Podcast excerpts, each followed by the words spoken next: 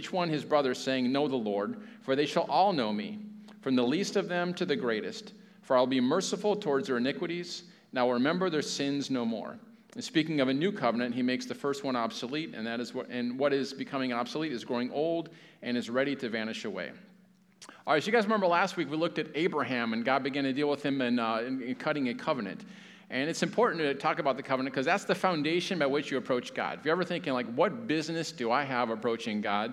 Um, but the covenant is actually what, what tells you that. It tells you where you stand, it tells you what your rights are, it tells you why you can rest in God's presence.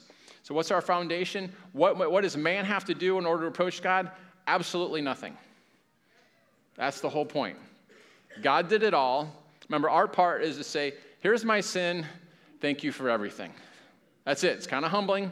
Man doesn't have a whole lot of big deal. I belabored this point over and over again. We did a whole message showing you God did it all. Our part is to say thank you. And so uh, we're going to continue uh, looking at this. God initiated the covenant we saw last week. He came to Abraham and said, I'm going to enter into covenant with you. God's the one who cut the covenant. And just when man's going to have a part in the covenant, he's supposed to pass between the, uh, the pieces of the animal, God causes Abraham to fall asleep and he snores through the whole making of the covenant. Had nothing to do with it wakes up and says, Thank you.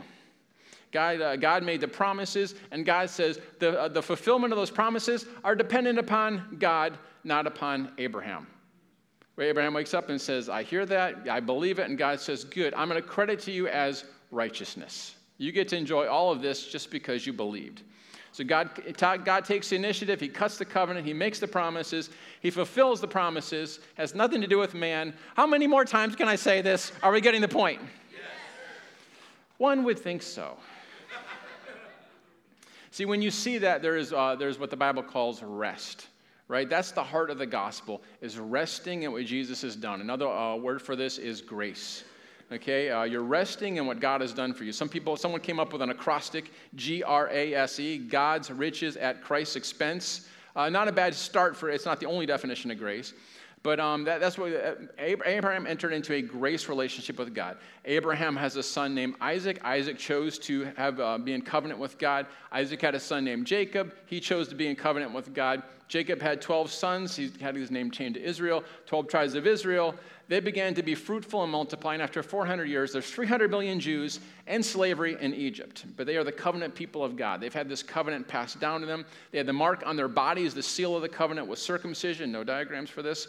And we see in. Um, and we see that God is going to deliver them. Before God delivers them out of Egypt, they sit down and they have a covenant meal. They have a covenant meal. They got the lamb, they got the blood, they got the, the, the whole uh, Passover. So they have that whole thing. And it's reminding them of this covenant they have with God. and as they're led out of Egypt, um, they cross the Red Sea, and now they're going to meet their covenant God in person. I mean, isn't this exciting? They've been hearing about it, they've heard the stories, now they're going to meet him in person, and they come to Mount Sinai, and it is absolutely terrifying. God is showing up in power. There's thunder, lightning, smoke, trumpet sounds. The whole earth is quaking. And he's making it clear there's a way to approach me, and you need to know this way to approach me, right? So um, they're scared to death. Moses enters up, and Moses comes down with the 10 words or the 10 commandments. I'm going to call them the 10 freedoms. You're like, hold on, how are you getting that out of there? Um, we'll show you here in a second. So I want you to see this. No one can look at the Ten Commandments, no one can look at the law of God and go, what? You have to look at it and say, it's beautiful. It's perfect. I mean, if we lived like this, all of our problems would be solved. It would be absolutely great. Let me ask you a question um, Are people on a train really free if the train goes off the rails? No, like the minute it goes off the rails, they're, they're in complete chaos, right? God is coming to man with this, the Ten Commandments. This is the railroad. He's saying, listen, if you want to be free, here's the tracks that you're going to run on. God gave us the railroad. If you go off track, you're going to be in chaos. If everyone's lying, cheating, stealing, murdering, that's not a whole bunch of freedom for God's people to live in. He's like, hey, here's the tracks to live in. And so you could look at these as like 10 cold rules. You just start reading them, and it's like, oh man, thou shalt not murder. Uh, you know, you shall, you shall not. You shall, you shall not. You should not murder. Don't commit adultery. You should not steal. You might start thinking, I'm doing pretty good on these. I haven't, like, I haven't, commit, I haven't killed anybody. I haven't, uh, you know, I haven't stolen anything lately. I mean, you know, I'm doing pretty good in these things, right? It's the last commandment that tells us what the things are about. This, if it wasn't for this last one, we'd probably be doing pretty good. And the last one says, "Thou shalt not covet." Now, nobody typically knows what covet means. Here's what covet means: you can't even want to do the other nine. It's like, oh man, Like, thou shalt not murder. I, I, thought I was doing so good. You could think, you know, it's just about keeping it outwardly, but throughout the Bible, God was after the heart. Remember, Timothy saw the giant heart, God's after the heart. And Jesus is saying, listen, this is what the law was about. After he just gets done saying, heaven and earth will not pass away, my law will not pass away, my words will not pass away. And he begins to explain the intent of the law. Matthew chapter 5. Am I talking too fast? I'm a little excited. Me? Mm. You know what? I just turned it down a notch. You're welcome. I'm telling you, I'm getting this. This is going to be such good news to you guys. It's coming up here. All right, so Mount Sinai, not external, internal. Here's what Jesus meant all along Matthew chapter 5, verse 21. You've heard it said, you, you have heard that it was said to those of old. What's he quoting? He's quoting here the, the Ten Commandments. You shall not murder, and whoever murders will be liable to judgment. But I say to you that everyone who is angry with his brother will be liable to judgment. I mean, can you see the despair? How is anybody ever going to keep the law from his heart? Have you, has anybody noticed how many obnoxious people there are out there on the planet? I mean, I mean, Mary and I were just on an airplane yesterday, and like this person, they have it on speakerphone. They're playing like Farmville or some game like on speakerphone, and I'm feeling this old covenant anger come up in inside me. I'm like, are you serious? Stick on some headphones. Have some class here. I'm not even going to talk away about the way people dress in the airport anymore. It's like they were at a pajama party and they woke up and it's like they're in their pajamas and they're in slippers. I'm like, what's happening? I'm getting, I'm getting angry over these things. I don't even know why I'm getting angry. I'm angry that I'm getting angry. Can you see the despair? How was anyone able to keep the law from their heart?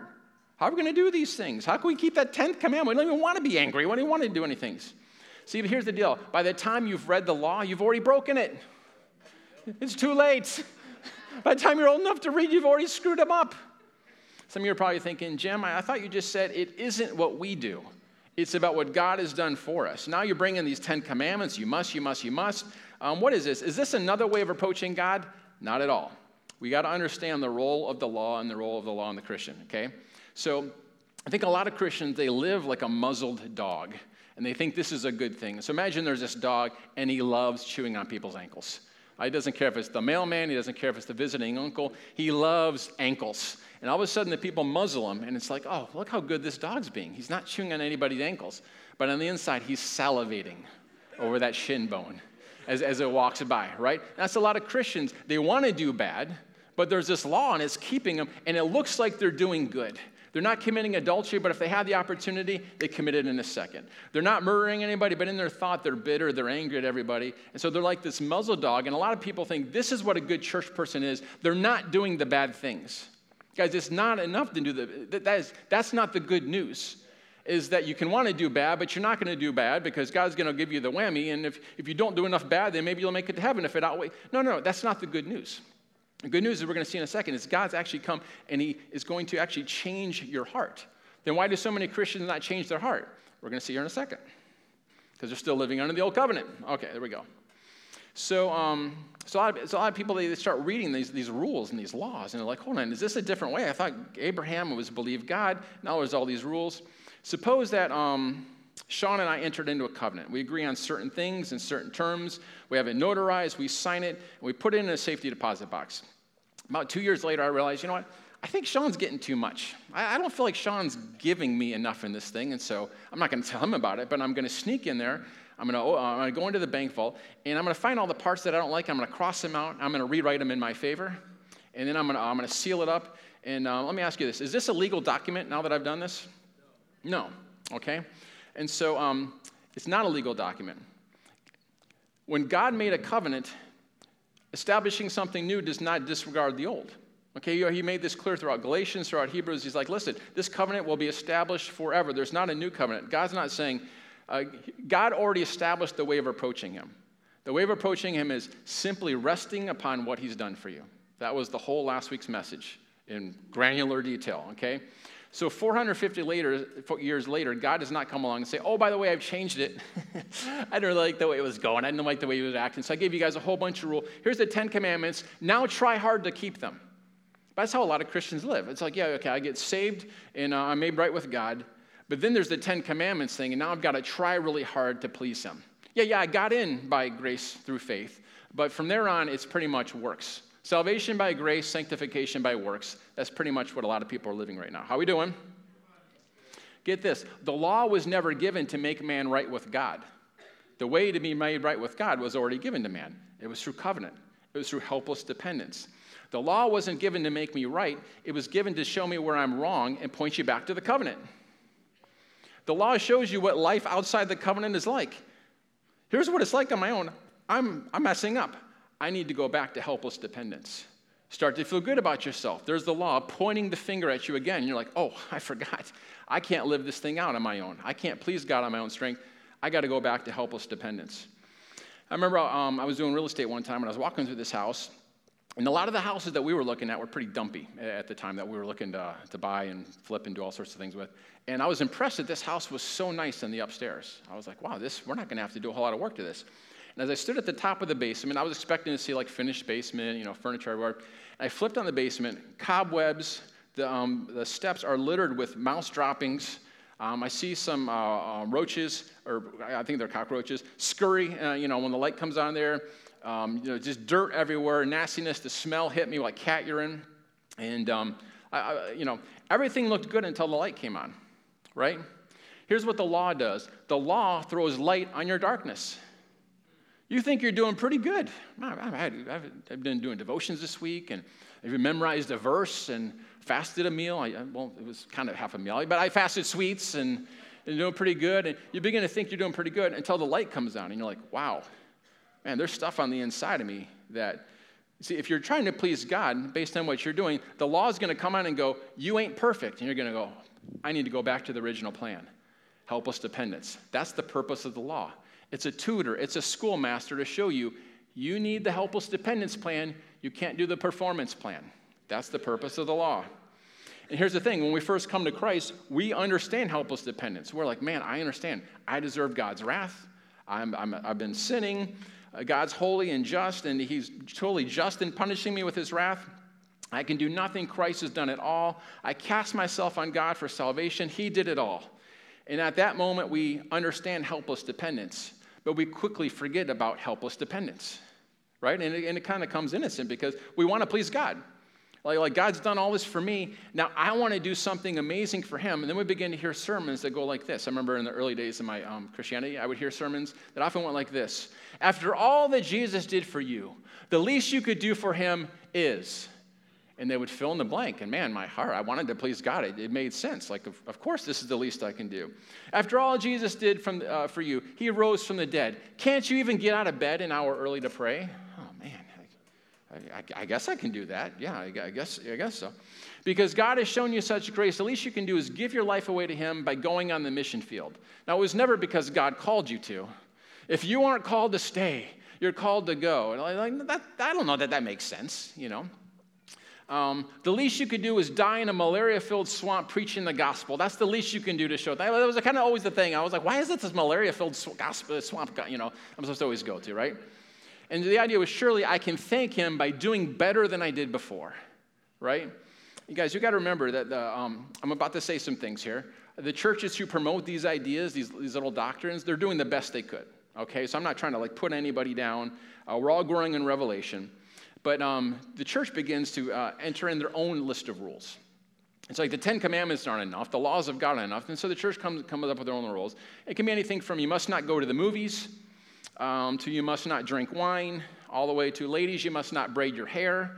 Uh, ladies can't wear makeup or earrings, or if you're really old school, earbobs, they call them there.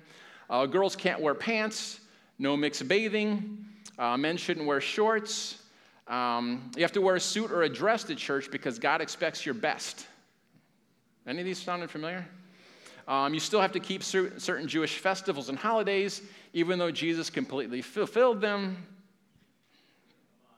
But you're more spiritual if you keep them. No, you're not. You're more spiritual if you helplessly depend on Jesus you know, you can recognize that Jesus fulfilled those, and maybe by participating in one of those things, you're seeing an aspect that Jesus did. But God's not up there going, oh, they kept the feast of Sukkoth. Oh, they're keeping Yom Kippur. My heart is beating faster. There's a special blessing during this Yom Kippur season. No, there's not. The special blessing was 2,000 years ago on the cross. Usually, the special blessing is tied to some special offering for some strange reason.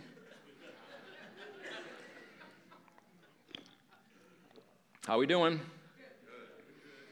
Mary and I knew a girl, she was not allowed to play Monopoly because it had dice, and that was the devil's cubes, and she had to use a spinner. There you go.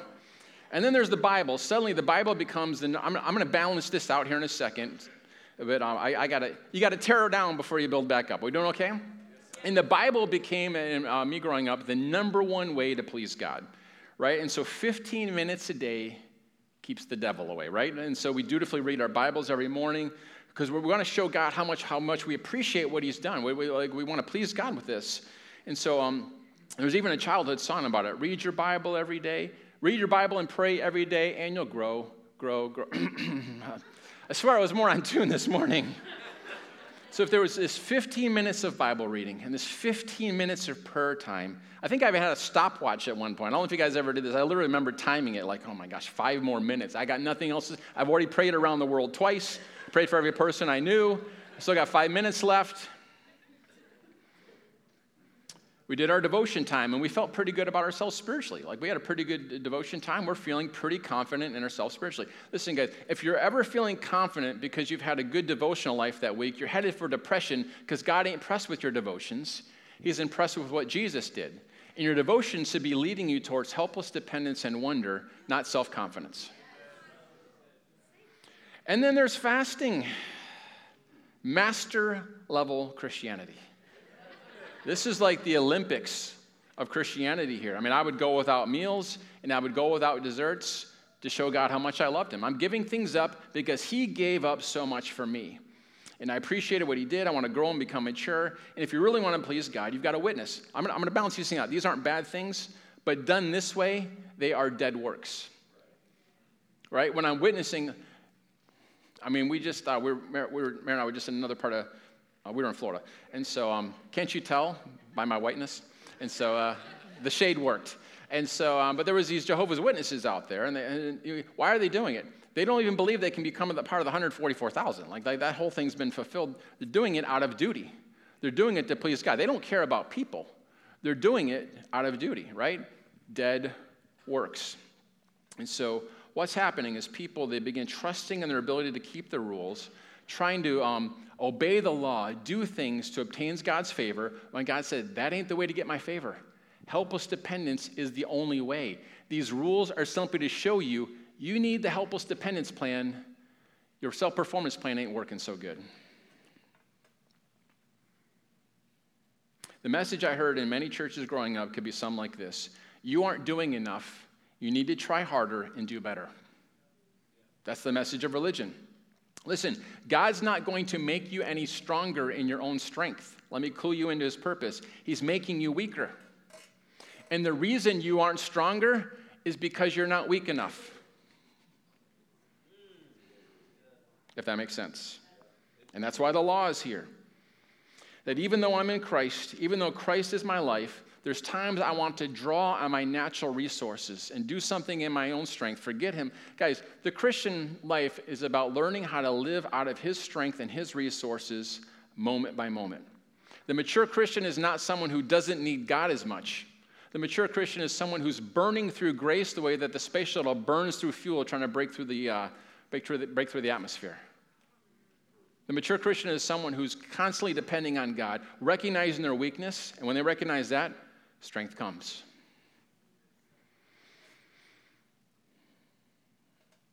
Something strange happens from the time I lay my head on the pillow to the time I wake up. Something crazy happens in my hair. I don't know if it's a mixture of leftover hair gel with spiritual warfare in the middle of the night. But when I wake up, it looks like a cross between a Burger King crown and a rat's nest. Like, I, am not sure what happens. And so here's what typically my morning routine is. Uh, you know, the alarm goes off, I get up, get up, put my feet on the floor so I don't keep staying in bed, get the dog, and go out for a walk. And so um, I'm out for a walk uh, the other day, and um, I talked to a couple neighbors, and I noticed they weren't making eye contact. They were looking four inches, five inches above my eyes. I wanted to say, eyes up here, eyes up here, you know. And I'm like, oh, and so I came home, and uh, I came and I walked by a mirror, and I was like, oh my word. It was like, like, I, I mean, it was just all over the place. And I'm like, Mary, I think I'm that guy in the neighborhood. Like, I've been doing it for months. Like, just, like, like just getting up, no hat, just getting up with crazy mad professor hair. And uh, I told Mary, I think people are probably saying it's that crazy hair guy. Like, I'm that guy in the neighborhood now. now, I want you to notice um, when I looked in the mirror, um, what did the mirror do? It just showed me reality. Okay? I didn't take the mirror and try to fix my hair. The mirror just simply pointed to the fault. The law is not the cure for you to now try and keep it. That's like trying to fix your hair with a mirror. The law is just simply showing you reality and going, oh my goodness, I need the helpless dependence plan. I need a comb and some hair gel in a hurry. So, for us to be alive is not us trying to be like Jesus or trying to please God. It's Christ living his life through us. By us saying, Lord, I can't, but you can. Remember, we looked at last, uh, last week, um, the Lord is my. And I'm, I'm, I'm stepping into that. I'm acting as if it were so. Lord is my strength. When I recognize I don't have that strength, He does. Lord is my strength. Strength comes into my life. I may not notice it, but as I look back, I'm like, wow, I had a strength that was beyond my own. I had a wisdom that was beyond my own. I had a peace and a patience that was beyond my own. The whole Christian life results in itself in continual glorious weakness. God, may you live through me in every way. And so, uh, what's, the, what's the role? Um, I want you to see it. The law has nothing to do with the Christian anymore. Remember Paul in, uh, Romans 7, why do I do the things I don't want to do? Can we look at that for a second? That's, that's life under the law. Let's look at this. So Paul gives us this fantasy illustration in Romans 7. Okay, he's, he's using a fantasy illustration. So here we go. Romans chapter 7. Or do you not know, brothers, for I'm speaking to those who know the law, that the law is binding on a person only as long as he lives. For a married woman is bound by the law to her husband while he lives. But if her husband dies, she's released from the law of marriage. Accordingly, she will be called an adulteress if she lives with another man while her husband is alive. But if her husband dies, she's free from that law. And if she marries another man, she's not an adulteress. Verse 4. Likewise, my brothers, so that was the illustration. Now he's applying them. Likewise, my brothers, you have also died to the law through the body of Christ, so that you may belong to another, to him who has been raised from the dead, in order that we may bear fruit for God. For while we were living in the flesh, our sinful passions, aroused by the law, I want you guys to get this the law is like a red flag to a bull. okay? The law, uh, what it does, the law arouses that sin nature in us. You didn't even know what sin was until you heard, Thou shalt, thou shalt not. And then something came in and you said, You're not going to tell me what to do. Right? If you want a church full of sin, preach on the law all the time, telling people to keep it in their own strength. You shall, you shall not. You got to try better. You got to be hard. You know what? You're going to have a church full of sin because that's what the law is supposed to do. It's supposed to arouse it. Oh my gosh, this is so bad. Helpless dependence plans what I need. Verse 4 Likewise, my brothers, you've also died to the law through the body of Christ, so that you may belong to another, to him who has been raised from the dead, in order that we may bear fruit for God. Not try and have fruit, you're going to bear it. For while we were living in the flesh, our sinful passions, aroused by the law, were at work in our members to bear fruit for death. But now we are released from the law, having died to that which held us captive, so that we serve in a new way of the Spirit and not in the old way of the written code. Okay, so first of all, I want you to picture this that you had a husband, and this husband was an absolute perfectionist. He knows exactly what he wants and is very quick to say exactly what he wants. His demands are endless. From the minute his poor wife wakes up, the time she goes to sleep, um, he has this demands of absolute perfection, but to fulfill those demands, he gives her absolutely no help at all. She's very frustrated about it because he's so demanding. And if she's honest, it's not unreasonable. He really is right in what he's saying and how to do it. The wife in this illustration, I want you to get this, is the very opposite of her husband. She's not the perfection, per, picture of perfection. She's very clumsy. Uh, she trips over everything. Every time she tries to serve him uh, what he wants, she drops it or spills it. This poor, clumsy woman, she could never do what her husband is asking. She meets with her husband on many occasions, makes promises that this time it's going to be different. But as she gets up from the chair, she falls over the table and spills it all over the carpet. She can't stand her husband. She just wishes the man would die so she can marry somebody else. But the man won't die. Ready for this part of the illustration? So she dies. And in another dimension, she marries someone else and that someone else, his demands are even higher than her first husband. The only difference is he does it all for her. He makes sure it's all done, and he just loves her and gives her all the ability and adequacy to do what he demands. That's Paul's illustration of Romans 7. What's it about? You and I, in the old age, we were married to the law of God. And there is no more demanding husband than the law of God. You can't do this, you must do that. You must do this. If you break one of these things, you've broken the whole thing. Can you ever please that husband? No. Whatever you did was wrong. We dreamed if only the law would go away, if only the law would die. Listen, guys, I'm sorry, the law is perfect. The law will last forever. The law is eternal, okay? There's nothing wrong with the law. The law is beautiful. If the law won't die, here's what happened we died. and so Jesus dies to that old age. Jesus takes you and I into himself and exits that age by death. So I die to my old husband, the law, and I rise to this new dimension in the body of Christ, this new age, this new man, this new era of the Spirit. And the miracle is that as we're married to the Christ, the new husband, he does not let down any demands of the law, but he lives his life through us so we fulfill, fulfill everything the law was after. Guys, here's how you can summarize the law the law is love. Love God, love people. The law is love. Those are beautiful things. And as the Spirit of God lives the life of Jesus through you, you'll fulfill everything the law was after without trying to fulfill any of the law.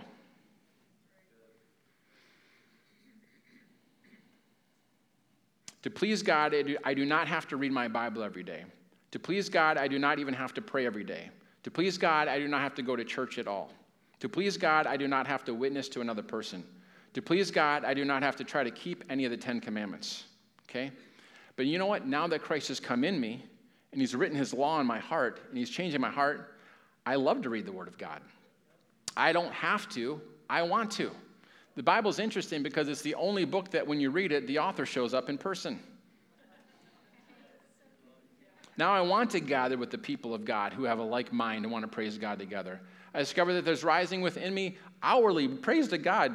Moment by moment, I'm worshiping Him. Not because I have to, but because it's something that's in my heart. There's times I want to shut the door for an hour. Some people may call it a quiet time, but I don't have my stopwatch out this time. There's times I want to fast, even though I don't have to, but I want to. All right, that last one was a lie. I never want to fast, but in theory, somebody could want to do that maybe. Romans 13:8 talks about this same thing in another context. Romans 13:8, for the one who loves another has fulfilled the law. For the commandments, you shall not commit adultery, you shall not murder, you shall not steal, you shall not covet, and any other commandment are summed up in this word you shall love your neighbor as yourself.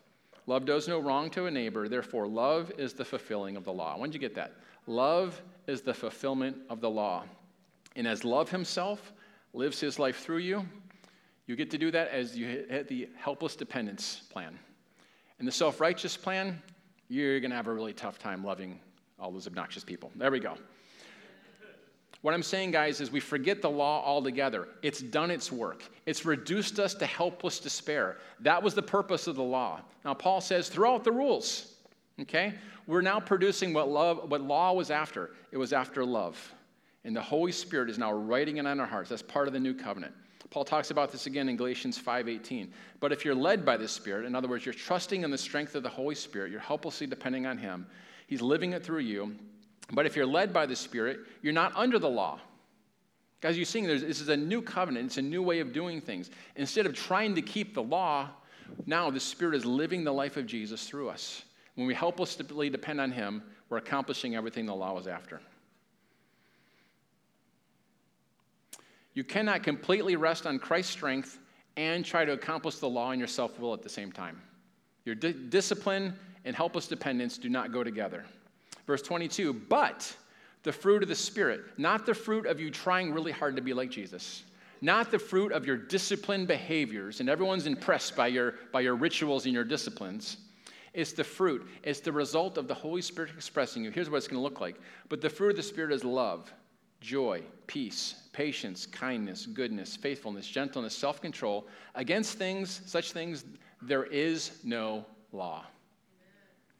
In other words, when the Holy Spirit is expressing his life through you, the law says, Yep, that's what I was after the whole time. And the law is satisfied. Earlier, we talked about that woman married to a husband who was demanding, nothing she ever did was good enough. That husband died, she marries a new husband. Here's the rest of the story. Out of love for this new husband, she did more for him out of love than she ever did for the husband out of rules. When you're free from the law, there's a whole new motivation to read your Bible and pray and fast and witness and go to church. You know, when I was courting Mary, no one said, spend 15 minutes a day talking to her. Don't buy yourself things because you want to save up for a ring. Stay up late and talk to her. Write her songs even though you can't sing. Actually, wrote songs to Mary, recorded them a cappella, and sent cassette tapes to her in the mail for her to listen to them. Now, those are locked under a vault. No one will ever hear them, I hope. Maybe the grandchildren, I don't know. They'll probably get me to do anything they want, but anyway. People in love will do things that people under the law and rules will never do. People in love will do things that people under the law and under the rules will never do. I was motivated, motivated by Mary, and I would do anything for her, uh, for, her by, for this woman who would capture me completely more than if someone had given me a list of rules and said, Here's how you be a good boyfriend.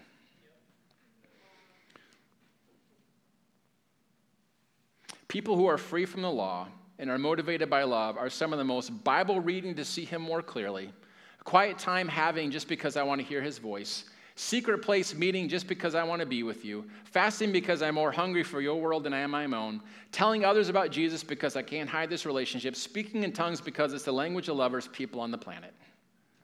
That was pretty good. Come on.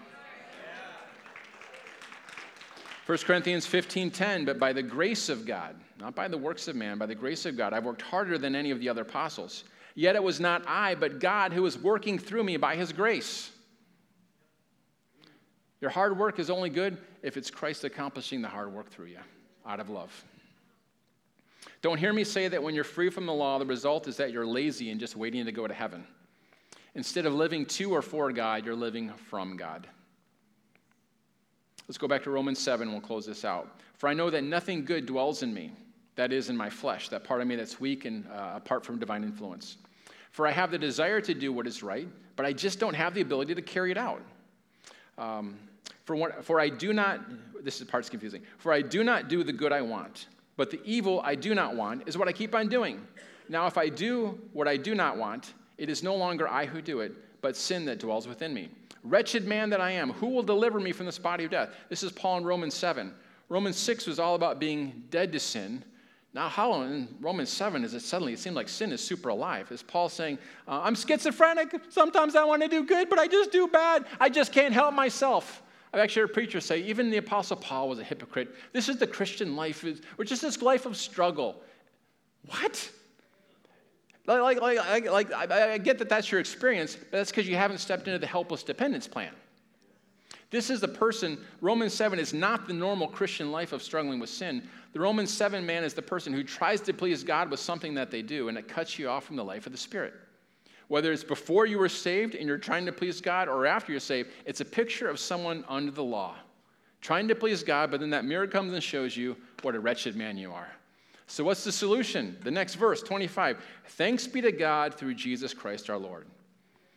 Guys, this is no longer us, unless you're trying the self dependence plan, the works plan, the, the I'm going to please God on my own plan. This is not the normal Christian life. Ezekiel 36, verses 25 and 27. Uh, Ezekiel wrote a little bit after Jeremiah. He's writing about the new covenant from a new perspective. I am circling for landing.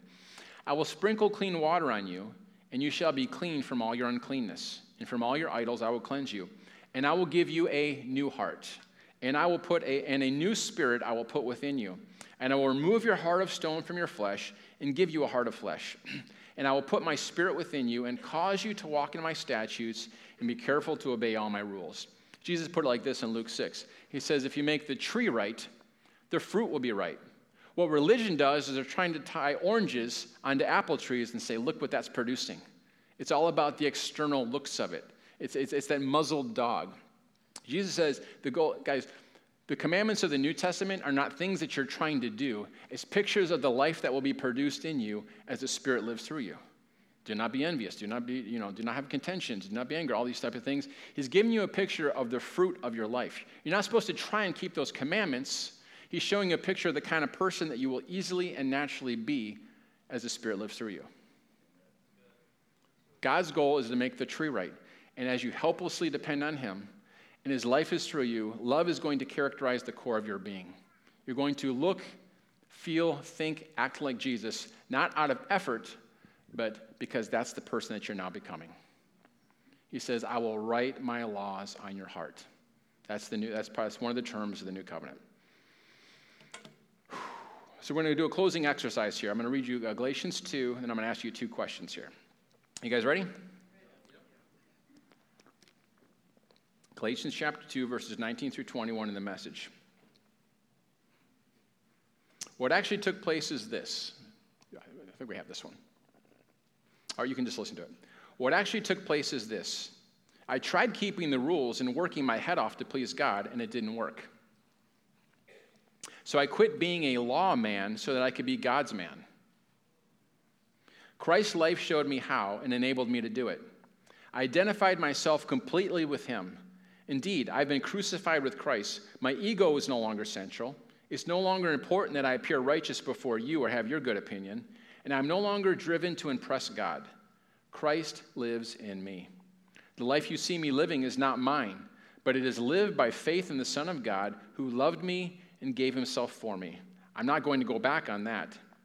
Is it not clear to you that to go back to the old rule keeping, pure pleasing religion would be an abandonment of everything personal and free in my relationship with God? I refuse to do that, to repudiate God's grace. If a living relationship with God could come by rule keeping, then Christ died unnecessarily. That's what I was trying to say. That, that, that pretty much said it a lot better, so could have saved ourselves some time. So here's the two questions, okay? I'm going to give you one that's going to kind of open it up, and the second one's going to kind of help you get more solution focused, okay? So if you could just close your eyes and just with the Holy Spirit, just allow Him to just give you a word, paint something on your, on your imagination. Uh, here's the question Holy Spirit, in what area of my life am I feeling discouraged or hopeless? In what area of my life am I feeling discouraged or hopeless? Just give you a moment.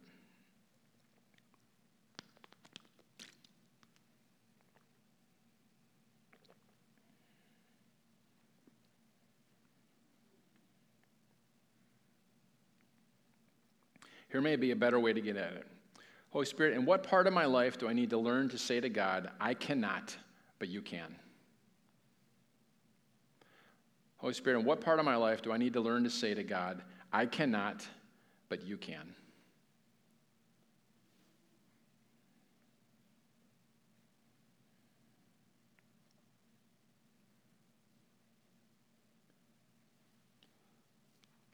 So, whatever that area is that you're discouraged or hopeless, or that part that you need to uh, say, I cannot, but you can, I want you to just take a moment and just say, Lord, I cannot do this area, but you can. Maybe it's an area of struggle with sin, maybe it's some emotions, maybe it's a need, but uh, I'm just going to give you a moment to do that exchange.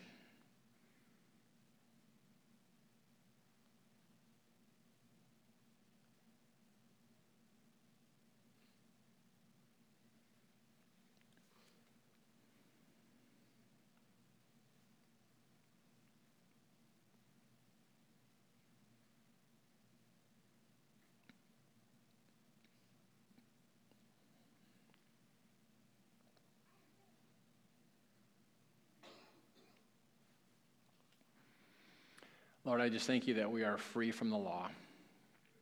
We are free from having to impress you with our incredible behavior. So, Lord, we just acknowledge we are stepping into the helpless dependence plan. And I pray that your law will come and do its work of being that mirror, of throwing light into our darkness, of showing us when we're trying to do it in our own strength so we can step back to becoming weak so that you can become strong. Holy Spirit, we want to be people who learn to let the life of Christ live through us. So, whatever area people identified, I just thank you that you want to show yourself strong as we recognize our helpless dependence on you. If we could just stand for a moment. I just want to give an opportunity, and uh, this is really a, picture of the gospel.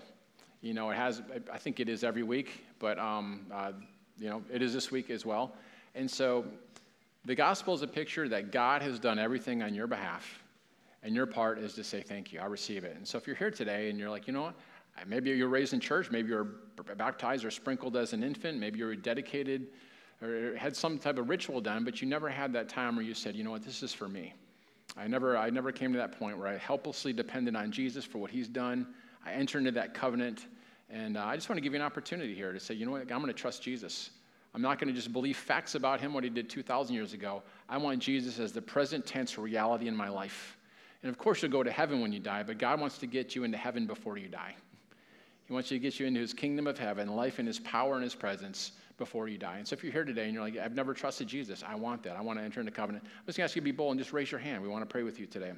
Not trying to embarrass anyone, but Jesus said, if you'll confess me before men, I'll confess you before the Father. I saw the hand over there. Thank you. Anybody else?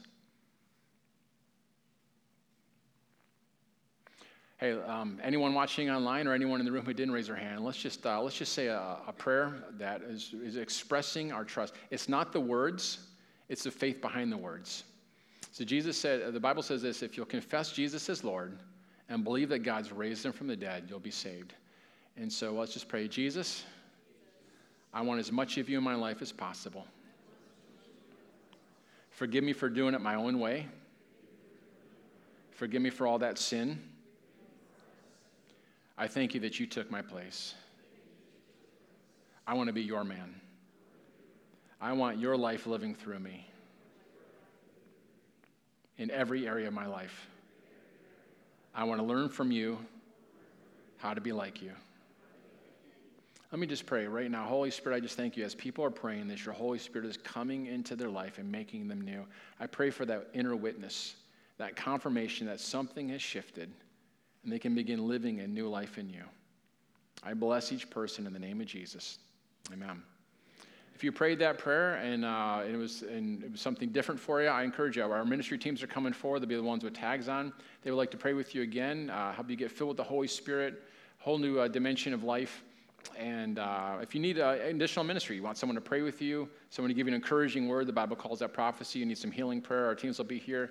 And if you're new here, my wife and I would love to meet you over here by the I'm New flag. So bless you guys. Act like Christians in the parking lot. Give them heaven this week.